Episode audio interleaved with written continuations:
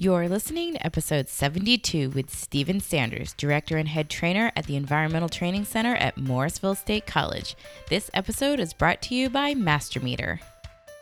Hey everybody, this is Travis Loop, Communications Director for the Water Environment Federation. This is a podcast that is all about water in communication, branding and storytelling, and the things that we can all be doing better. It's Water in Real Life with my good friends and podcasting cohorts in crime, the H two duo, Stephanie Zavala and Ariane Shipley. If there's one thing I can be certain of when it comes to you, it's that you love water. And if you're a water utility looking to manage your water you love, then you'll want to talk to our friends over at MasterMeter. They understand that you can't manage what you don't measure, and smart water management begins with accurate measurement. Account for every drop produced and delivered, because the utility's progression towards smart cities and IoT begins here. We're trying to be the game changers of communication, and our partner MasterMeter is here to deliver game-changing results for you across finance, customer service, and utility operations. They offer an array of products to meet your utility's needs.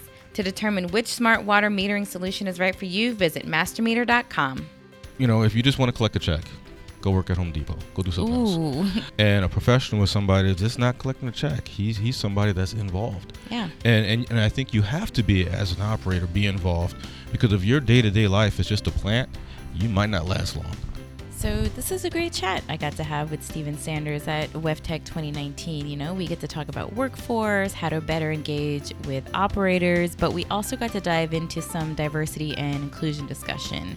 Uh, not only is Steven on the newly appointed W E F Diversity and Inclusion Task Force, but he also took up my recommendation recommendation to read this book called Dream Teams by Shane Snow.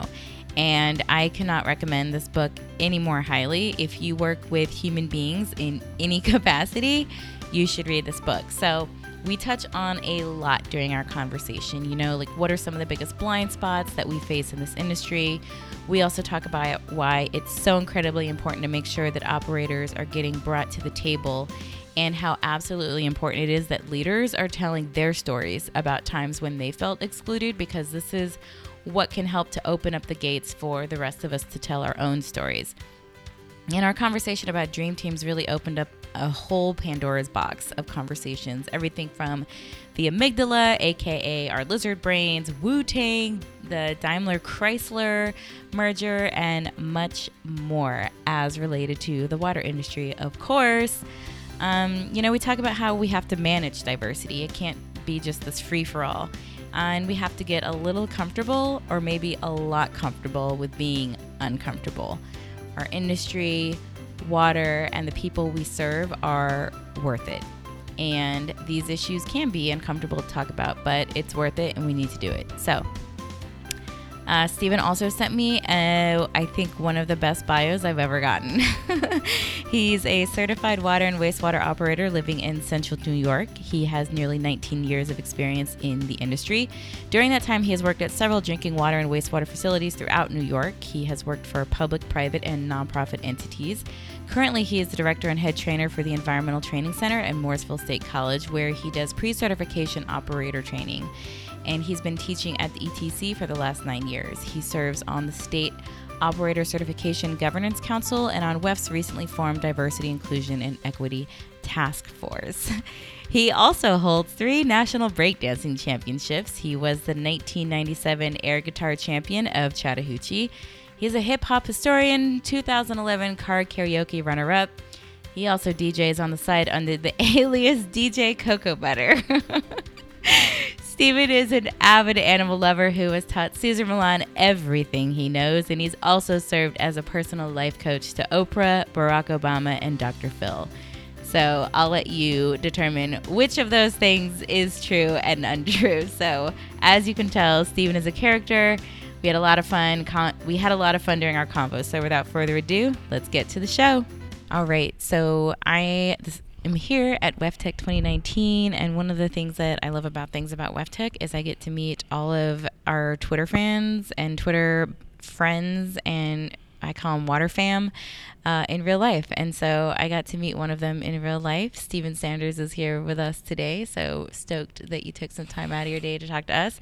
And I am talking in we and our, because even though Ariane's not here, it's really weird for me to be doing this uh, solo. So you're going to have to like bear with me in the awkwardness of doing a duo show with an Uno, Uno host. But yeah, so uh, thanks for coming out and chatting with us. And thank you for having me. So, um, well, before I get into that, okay, so one of the questions that we ask every single person that we, we interview is whether you believe that water chose you or you chose water. So what's your what's your take on that in terms of your career? Oh, in terms of my career, I would have to say that water chose me. Um, it wasn't something that I set out to do. Mm-hmm. But just over the course of time and things that happened, I ended up in that lane. Um, and I'm happy I'm in that lane. Uh, I can't imagine doing anything else. Um, so I would have to say, yeah, water, I would feel like water chose me. This was not like something that I, a high school counselor told me about. So.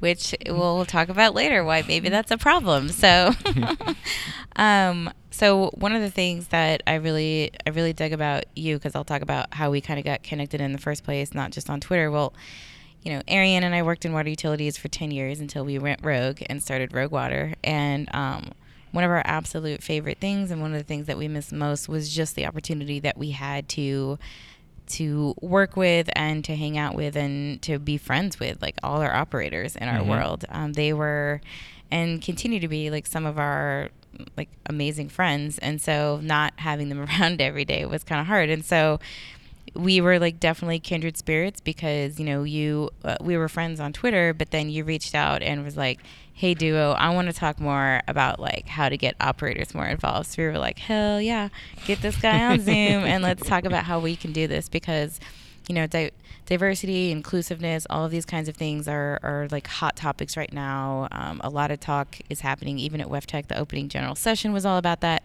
But, you know, we kind of framed it in a different way because sometimes it's not – it's not always just about the things that we immediately think to, like race and gender and things like that, but like work titles and mm-hmm. so operators. And so the whole point of you reaching out was like, how do we get our operators more involved? And so what are kind of the struggles? That, well, first of all, let me stop. Er, and, you know, in your bio, I kind of explain what you do, but like on a day to day, like what is your connection to those operators where you kind of have your, your finger on that pulse of what they're thinking, feeling, going through? So um, I do operator training. And I probably see five to six hundred operators a year. Wow. So um, a lot of times when they first come in, I ask them the same question: how did you find this? And for most people, this is their third, fourth, fifth, sixth career. And hmm. it's like we we we got to change that. Yeah. How do you create a pipeline where no someone goes, you know what? I need, this is an opportunity for me right out of school, right from the jump. And I hear a lot of the guys say, man, I wish I would have found this when I was younger. Yeah. You know, and even then, I, I could look in across the room and I'm like, even the people that's here that are that are um, training to be an operator, they're not going to be around in ten years. Yeah.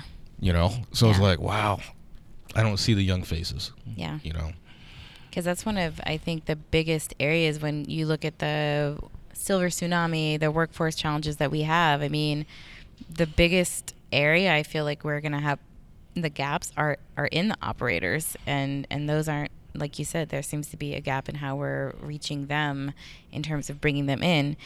So one of the things that I do remember from working in the city is that when we would try to get them involved, sometimes they would be like, oh, well, you know, they don't want to do that, they just want to like come to work and go home, and you know, they don't want to be involved in all that, like. But I feel like that's not really fair for someone, like, to ask no. them, you know? So, like, no. mm-hmm. yeah. So, I mean, seeing five hundred, six hundred, like, do you get that sense, or do you think that they're, like, they want to have a voice at the table? Well, I preach it. Yeah. So, I mean. They right, don't have a choice. Right, yeah, exactly. And I'm like, uh, you know, if you just want to collect a check, go work at Home Depot. Go do something Ooh. else. Get out of but, here. But I want you, uh, and, and it's funny, I'll put up a picture of Norton. I say, is Norton, was he a character, or was he a professional? He was a character. Yeah. All right. We don't need any more characters. We need professionals. Yeah. And a professional is somebody that's just not collecting a check. He's he's somebody that's involved. Yeah. And and, and I think you have to be, as an operator, be involved, because if your day to day life is just a plant, you might not last long. Yeah. So you need to be involved in the bigger picture and bigger things. And so I, I always encourage my students to uh, be a part of something bigger than your plant. Yeah. So. So in terms of, because we all kind of have our own, our own language, our own lens, our, our own set of like values that we kind of see things through. So what do you think, just from what you've seen, is the best way that we can message to kind of make them see the value in, in being invested in being a professional? Oh, the best thing that we can do. Um, I think a lot of it's just education, and I, education on their part, but also education on whoever's running a town, village, city, municipality, that they actually value them as someone who has a voice. Mm. And I think the hard part of that is, is that um, there's a lot of stereotypes.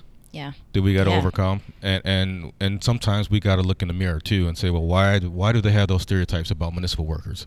Well, chances are some stuff probably happened in the past, yep. and it gave them that stereotype. So it's like we got to overcome that. We got to be more professional, and we also have to educate those leaders that we have professionals now. Yeah. You know, so they can actually reach out and want to use them more. You know. Yeah, I got to. Um So P N C W A, which is uh, W E F M A in the Pacific Northwest, they have started their own inflow group within their, their M A, um, like obviously inspired by W E F's larger one. I got the opportunity to see them at their annual conference and get them pumped up about it and things like that. But um, but college is kind of too late sometimes if we're talking about getting people involved. So like, what do you see as kind of a solution to that? Like, when do we need to be talking to folks about, from an operator standpoint? Probably middle school. Wow. Middle school to high school. Okay. And the one thing I do like about operations is that uh, it doesn't doesn't matter what your educational background is. Yeah. I have those who have G E Ds to come through. I have those with associate's degrees, bachelor's, master's degrees coming through, and they're going to be operators. Yeah. Um, but we got to start sooner, and and it's and. Like I say, I just I hate the idea of when we're looking for operators that we're not training operators. I mentioned it before. A lot of, again, municipalities or whatever just put out a, a, a job application for an operator, for a licensed certified operator. Yeah. And it's like, well, that person's not unemployed sitting on the couch. Even if you do get him, you have to pay him more. Yeah. But now we just moved the hole to another spot. Yeah. So it's like, all right, we have to create a pipeline, and I think that starts younger. And I think we need to do programs. Uh, we don't market ourselves very well. No. You know, we just. I have we, a job. I know. But even as operators, we don't market ourselves yeah. very well. And you know, it used to be that you know you were someone's relative or something like that, and that's how you ended up at the plant. Yeah. You know, but we yeah, just got a lot of that it happen. It's yeah. crazy. So many like multi-family, multi-generational situations at at water treatment plants. It's crazy. Um, so you were asked to be on the Diversity and Inclusion Task Force with W E F, correct? Yes. Okay. Um, and so I, w- I would say that, yes, we have like a long way to go and we got work to do, but um, I, I'm happy that at least it's being addressed and that there's conversations that are happening. So, um, I have to give a shout out to one of my one of my like current favorite movies. It's called Blindspotting. I told you to watch it. Yep. It's uh, it was written by Daveed Diggs, who played Lafayette in Hamilton, the original cast, and his best friend. Um, and it's called Blindspotting. And really, what a blind spot is is like if you remember those like, um, what is that from like psychology? Those pictures where the blob. Yeah. There's like multiple things in there based upon your perspective. Yeah, like what you see. Some people see the faces. Some people mm-hmm. see the vases, and kind of like. Your lens of your history and what you've been through and your experiences kind of determine what it is that you see. Um, and it's hard to see something else. So in terms of diversity and inclusion, what do you think is like the biggest blind spot for our industry right now? I think that people don't know. I think we have to look at the reasons why. Mm. Um, yes. And not so much from a historical reason. Why don't we have this? Why don't we have diversity and inclusion? Mm-hmm. But why are we trying to accomplish it? Yeah. All right. Um, it's not just a box that we need to check off. Mm-hmm. And it's, yes, we can reach another target audience to bring people into our industry because we're losing everybody. Yeah. But I also think, too, on, on a more human level, um, do we value people? Yeah. Do we value different types of people? And and do we value what diversity can actually bring to the table? Yeah. You know, and then manage it appropriately. Yeah. Because if you just, all right, that's great, let's bring all these different people in there, it doesn't necessarily mean it's going to work. Yeah. Um, but do we value people? Do we value the different perspectives? Do we value what they bring to the table? And can we encourage that versus checking off a box and why do we have this? Valuing people, the differences in people. Yeah. I mean, I'm one hundred percent believe that we need to kind of rehumanize the industry.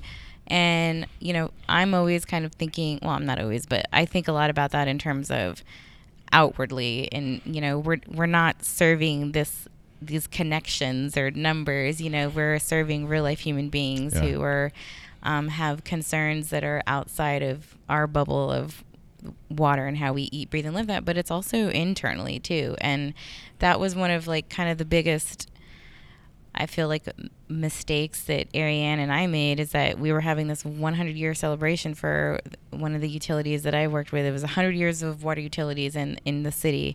And we made this big to-do about it with like the mindset of we're showcasing our people, we're showcasing our operators and all our folks, our field personnel, all these people who are working every single day to provide, you know, the, this service. And having events and inviting them, and we were having like this low turnout of mm-hmm. our people who we were supposed to be doing this for. So finally we asked, and they were like, oh, well, we just thought that this was like something else that we had to do, like mm-hmm. after work. And because we were um putting the we were allowing someone else to kind of tell that story for us when we should have been the ones that were in front of them and saying, this is what we're doing because of what you do matters and because we value you and you're an asset to the community. And so we realized that it, it really does start internally. Yeah. And like, we really do need to be making sure that our people, especially our operators who don't always get invited to the table and our field personnel that don't always get oper- um, invited to the table, understand these broad mission statements that mm-hmm. you know we up in the carpeted area of the facilities. And the other thing I can throw with that too is you mentioned how we do the story, the storytelling. Yeah. Right. Um, the other aspect that I think we have to reach out to is it's nice to tell our stories, uh, the minorities, the operators, the whatever, and we can encourage one another. Mm-hmm. But also too, like like uh, what the opening speaker did today, where he talked about when he was out of place. Yeah. So I'm glad you brought that up. The leaders' stories of when they seen the value of success, because they can influence other leaders. Mm-hmm. Those are basically the gatekeepers to the rest of us down here, you know, let us in. Yeah. But they have to tell their stories of of us. Of yeah. a, a, once they once they value us, and then you see them pull people in, and you you see these people go up through the ranks, those guys up there need to tell their stories and influence the other guys so they can start doing it too. Yeah. Versus just us down here having a conversation. Yeah, exactly. Yeah, I think we need to find ways of encouraging people to step outside of their step outside of their comfort zone and put themselves in situations where they know that they're going to feel mm-hmm. the way that he did, uh, where he felt like like you stuck out, because until you feel that feeling, you don't understand what that's like. Yeah. And so until you understand what that's like, how are you going to have a conversation about how you're going to do something to make it better? Yeah. Um, so I don't know, like, what are some other ways that you think that we can encourage that whole, like, in a mile in someone else's shoes? Like, how do you make that happen? How do you create empathy on that level? Yeah. yeah. It's, uh, that's, that's a tough sell.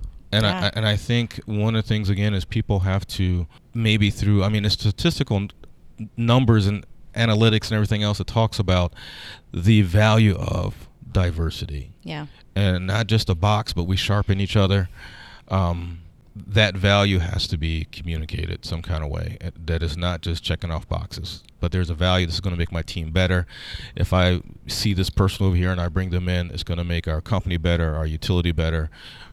They have to see the value. Yeah. I don't know how that happens. Yeah, that's hard. Um, it's it takes work. It's not just going to be something that you have to check yourself a lot and like question, okay, why am I making this decision? I mean, is it because I see it this way or that way? Um, that was one of the reasons I really liked that book, Dream Teams by Shane Snow. And so I was excited. I know that when I initially pitched it, you were like, eh. And I was like, uh, yeah, but they talk about Wu-Tang. And you're like, all right. Wu-Tang was not the only inspiration for taking a look at it. I'm just kidding. But um, it, yeah, but I was I was stoked when you were when you were down to read it, because I I really loved it, because to your point, he talks a lot about how absolutely important it is to have diverse teams if you want to be successful as an organization, because otherwise, you know, you're creating this echo chamber. Yep. Or just like kind of hearing yourself. So um, what's one of the things that kind of really struck you, if you remember from the book? I know you said like a, oh, the, about the amygdala. You, you brought yeah. up that because I called you out on Twitter. So do you remember like what that, um, which part? Because I'm that, a huge fan of lizard brain. Yeah, so that part of our brain that uh, immediately puts up the red flag when we see somebody that's not part of our group. Yeah. And so that's the big flag. It should be the big flag for all of us that it's not going to happen without conscientious thought as far yes. as diversity. It's not going to happen by accident. Yeah. You know? Um, so that was just something that really struck me. It's like, no, everyone, we have to make conscientious effort. Yeah. And sometimes like, do we have to? And after understanding all that, it's like, yeah, we do. You know, we absolutely do. It has to be a conscientious effort. Yeah. You know? Did you know that before you read that, that like we're actually Pre-wired. hardwired yeah. to be, sus- you know, to s- suspect others that are different than you as like a threat, like not even like a, I don't know, not even like a tame thing, but he uses the word as, as, as big as threat. Like, yeah. Yeah. You go into like fight, flies, fight, well, flight, freeze, faint. What I also liked about the book, too, is a lot of stuff that we kind of already thought, but he backs it up with like the facts science, and yeah. the science. And it's mm-hmm. like, yeah, I, I get it. Yeah. So that was, uh, I like that he even, um, he and Malcolm Gladwell, who I'm also a huge fan of, they write kind of similar where they have the story and they have like the best like footnotes. Mm-hmm. And um, he, write it, he wrote something about, like how we're hardwired to be xenophobic, and his um, his footer note or whatever was like, that was really hard for me to type that, that yeah. as human beings we're hardwired to be this way. And because I mean that's that's not like a view that you want to no that doesn't sit well. It's you hard know? It's hard to look at yourself and, and, and put that on that, but it's true. It's what can you do? And I and, and that leads into the classic example of that, the whole Daimler-Chrysler thing, mm-hmm. right? Yeah. And how this company was supposed to be, you had two separate car companies, merging them together should have created the superpower car company. Yep. And it fell apart, Yep. right? Um, because you had the Germans and the Americans and probably their amygdala, right? They seen each other as a threat, and the reason why it didn't work is because they stopped talking to each other. Um, and this whole thing just fell apart. Yeah. You know, and the converse was that that he used in the book was Wu-Tang. Yes. Yes. And and how uh, if you want to have the benefits of diversity, you have to be able to manage that cognitive friction. That cognitive friction was good, mm-hmm. but you have to be able to manage it. Yeah. Right. And I like the example too he talked about with the Wright brothers, where they would argue. Yes. Each side, you know, they would they would sit there and just argue this this point, and then after a while they would stop and flip. Yep. And then yes. the other person would argue the, the the opposite side. So it's like you're getting the benefit of the cognitive friction, but it doesn't go to the point where it's like it becomes personal. Mm-hmm. You know, um, it, it was it was a good read, I good mean, recommendation. I think, I think we've been robbed of our ability to kind of have any sort of discourse anymore. It, it's like if. If you disagree with me, that in some way means that you don't like me as a person or something. But mm-hmm. like to your point about the Wright brothers, um, that wasn't the first time I've heard that story of how they used to fight. Like I've read other stories where they said, I mean, people that worked in the office would be like, are they going to like physically hurt each other? I mean, because they would be going at it, like just yelling, arguing. But I mean, not that I'm saying that like, that's what all of our organizations are going to turn to if we try to be, you know, have my more diverse thought. But I guess it's, we're at a point where I feel like we need to become more comfortable with being uncomfortable. If, if our mission is to provide clean water, whether that means the water people are drinking or the water that's being, you know, discharged back into the environment once it's been clean, like either or, mm-hmm. like if that's really going to be our mission, then I think it's our obligation to get comfortable with being uncomfortable. And sometimes being uncomfortable is pushing someone else mm, yeah. or being pushed. Yeah. Right. And I, I think of uh, like sports teams, mm-hmm. right? A lot of the great sports teams, they'll tell you our practices was worse than the game. Yeah. you know, they're fighting, they're going at it, and by the end of the day, they're still a team. Yeah. But, you know, what if you did have a sports team that in their practice, there was no friction? Yeah. There was, they didn't try. Yeah. You know, there's like, oh, let's just, no, let's just be nice to each other. You know, that's not practice. You're going to get destroyed. No. You know, so it's like, we have to be comfortable with getting pushed and being pushed back without taking it personal, but understanding that this is what's better for what we're trying to accomplish. Yeah, there's a way to be um, candid or have um, candor in our the way that we communicate with another, with one another without being, you know, jerks to one another. Without stripping someone's dignity. Yeah. Right? There's yeah. a way to do it. Mm-hmm. Um, a, I know there's a book that's been recommended to me a lot called Radical Candor. Um, there's another book that I really like called Creativity Incorporated. It's by Ed Catmull, who's the guy who founded Pixar. Mm-hmm. Um, that's an amazing book all about um, ways to bring more creativity into your organization, regardless of, you know, what whatever your organization is doing. And like candor is a big part of that. Like just being vulnerable enough to be honest and not to be a jerk. Well, and, and here's the hard part, because in our society, we we value things of niceness and politeness and this, that, and the other. Yeah. So it's, yeah, yeah. How do you give someone feedback that may be positive or negative yeah. without stripping their dignity? And I think a lot of people just shut down. They don't want to do it. Mm-hmm. Well, it's you easier know. to do that. Exactly. It's yeah. like, oh, this person, but but. Feedback should always come from the standpoint, I'm trying to help the other person. Yeah. Well, I mean, to your point, like we always talk about proactive communication in terms of how the water um, industry communicates with our customers. We can't only be showing up when something bad happens. Like, I mean, but same thing with, with people and giving feedback. It, it's mm-hmm. about building that relationship, building that trust so that when you do come with feedback that may not be what they want to hear, mm-hmm. they know where you're coming from. It's coming from a good place. Yeah, it's coming yeah. from a good place. It's not a personal thing. Yeah. yeah. You've already established a relationship. Yeah. That we are a team, but this is how we're going to get better. Yeah. So thank you for for making my um, call for proactivity full circle. So now not just about that, but also um, the way that we interact with our people that we're um, overseeing. So I want to go back to, you brought up Wu-Tang. Uh, I want to I want to talk about them, because you did, you contrasted them to what happened with, with Chrysler. And so for those of you that, that don't know, Wu-Tang was um, a rap group out of New York um, in like the nineties? Yeah. Yeah, yeah so, so back in the nineties. And it was basically like a group of dudes that were from all different neighborhoods.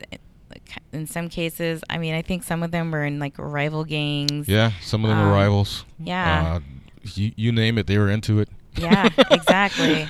And um, so I forgot his name, and I'm going to have to look, but uh, dude brought them all together and wanted to create. Diggs. Diggs, yeah. Mm-hmm. Wanted to create this like super like rap crew. Mm-hmm. And he would bring them into the studio, and these people are coming from like, again, all these different backgrounds, and it would get like heated, going back to the Wright brothers, but like on a different kind of level heated. And so his adjustment was making the way that they could express that like through their art. And so their rap songs be, were battles. Um, and so like, which is a huge part of, which is a huge part of hip hop, which if you don't know If you don't know anything about hip hop, like it's not what you hear on the radio when you like turn it on. Like hip hop is like a whole culture, and it's it's amazing. Like you should look into it. But like, but the battle mentality is in rap. It's in like breakdancing, where you're like you're competing against one another, but instead of like through violence, you're doing it through art or some expression of art. Mm-hmm. And so like he was able to bring these people who had like serious. could have had serious beef with one another together by communicating those differences through their expression of art.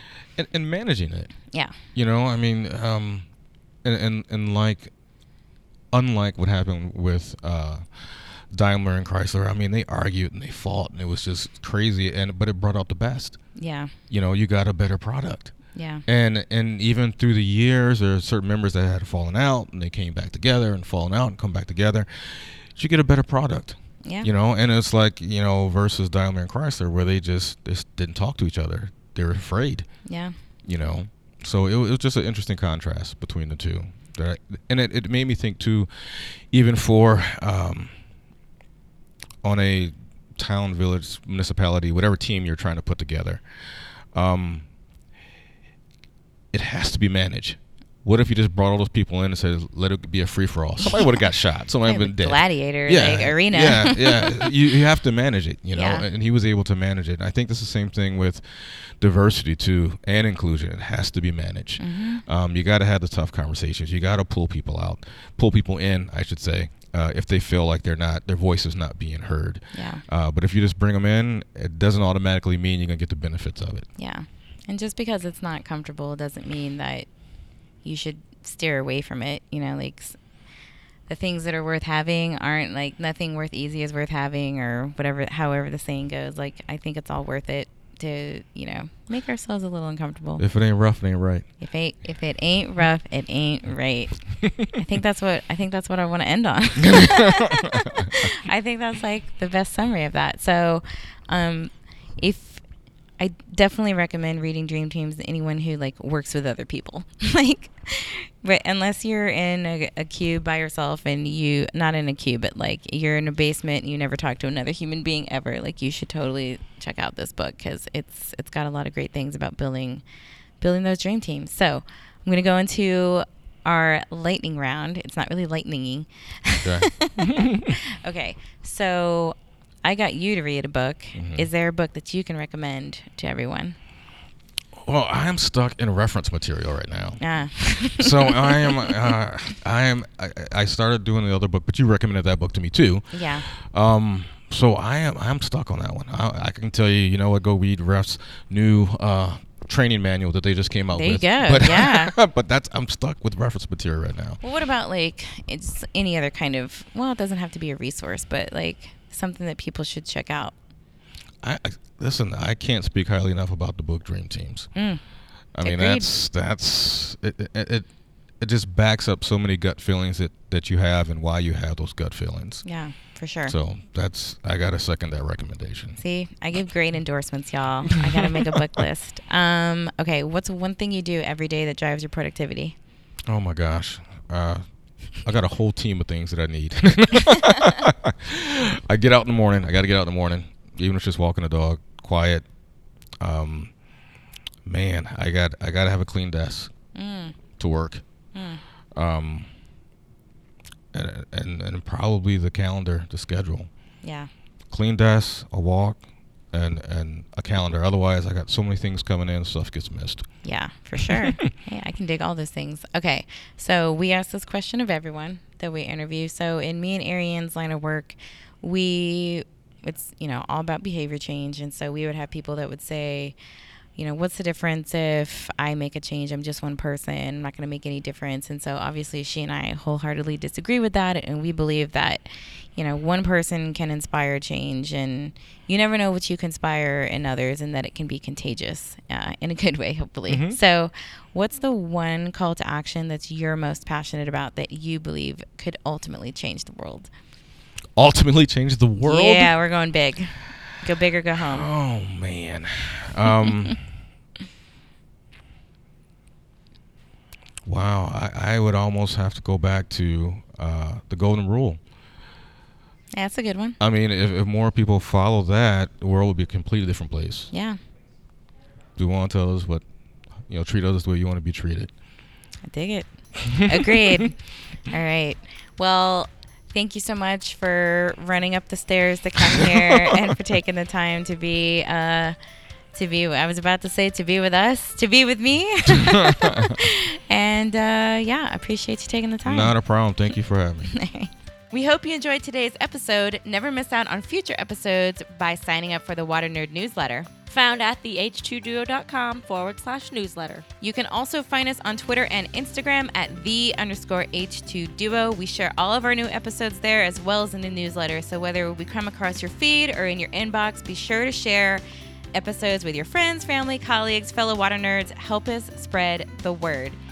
We hope you learned something new today, got a little inspired, or did something that brought you one step closer to your goal. Until next time, remember what one of our favorite quotes says, "Those who tell the stories rule the world."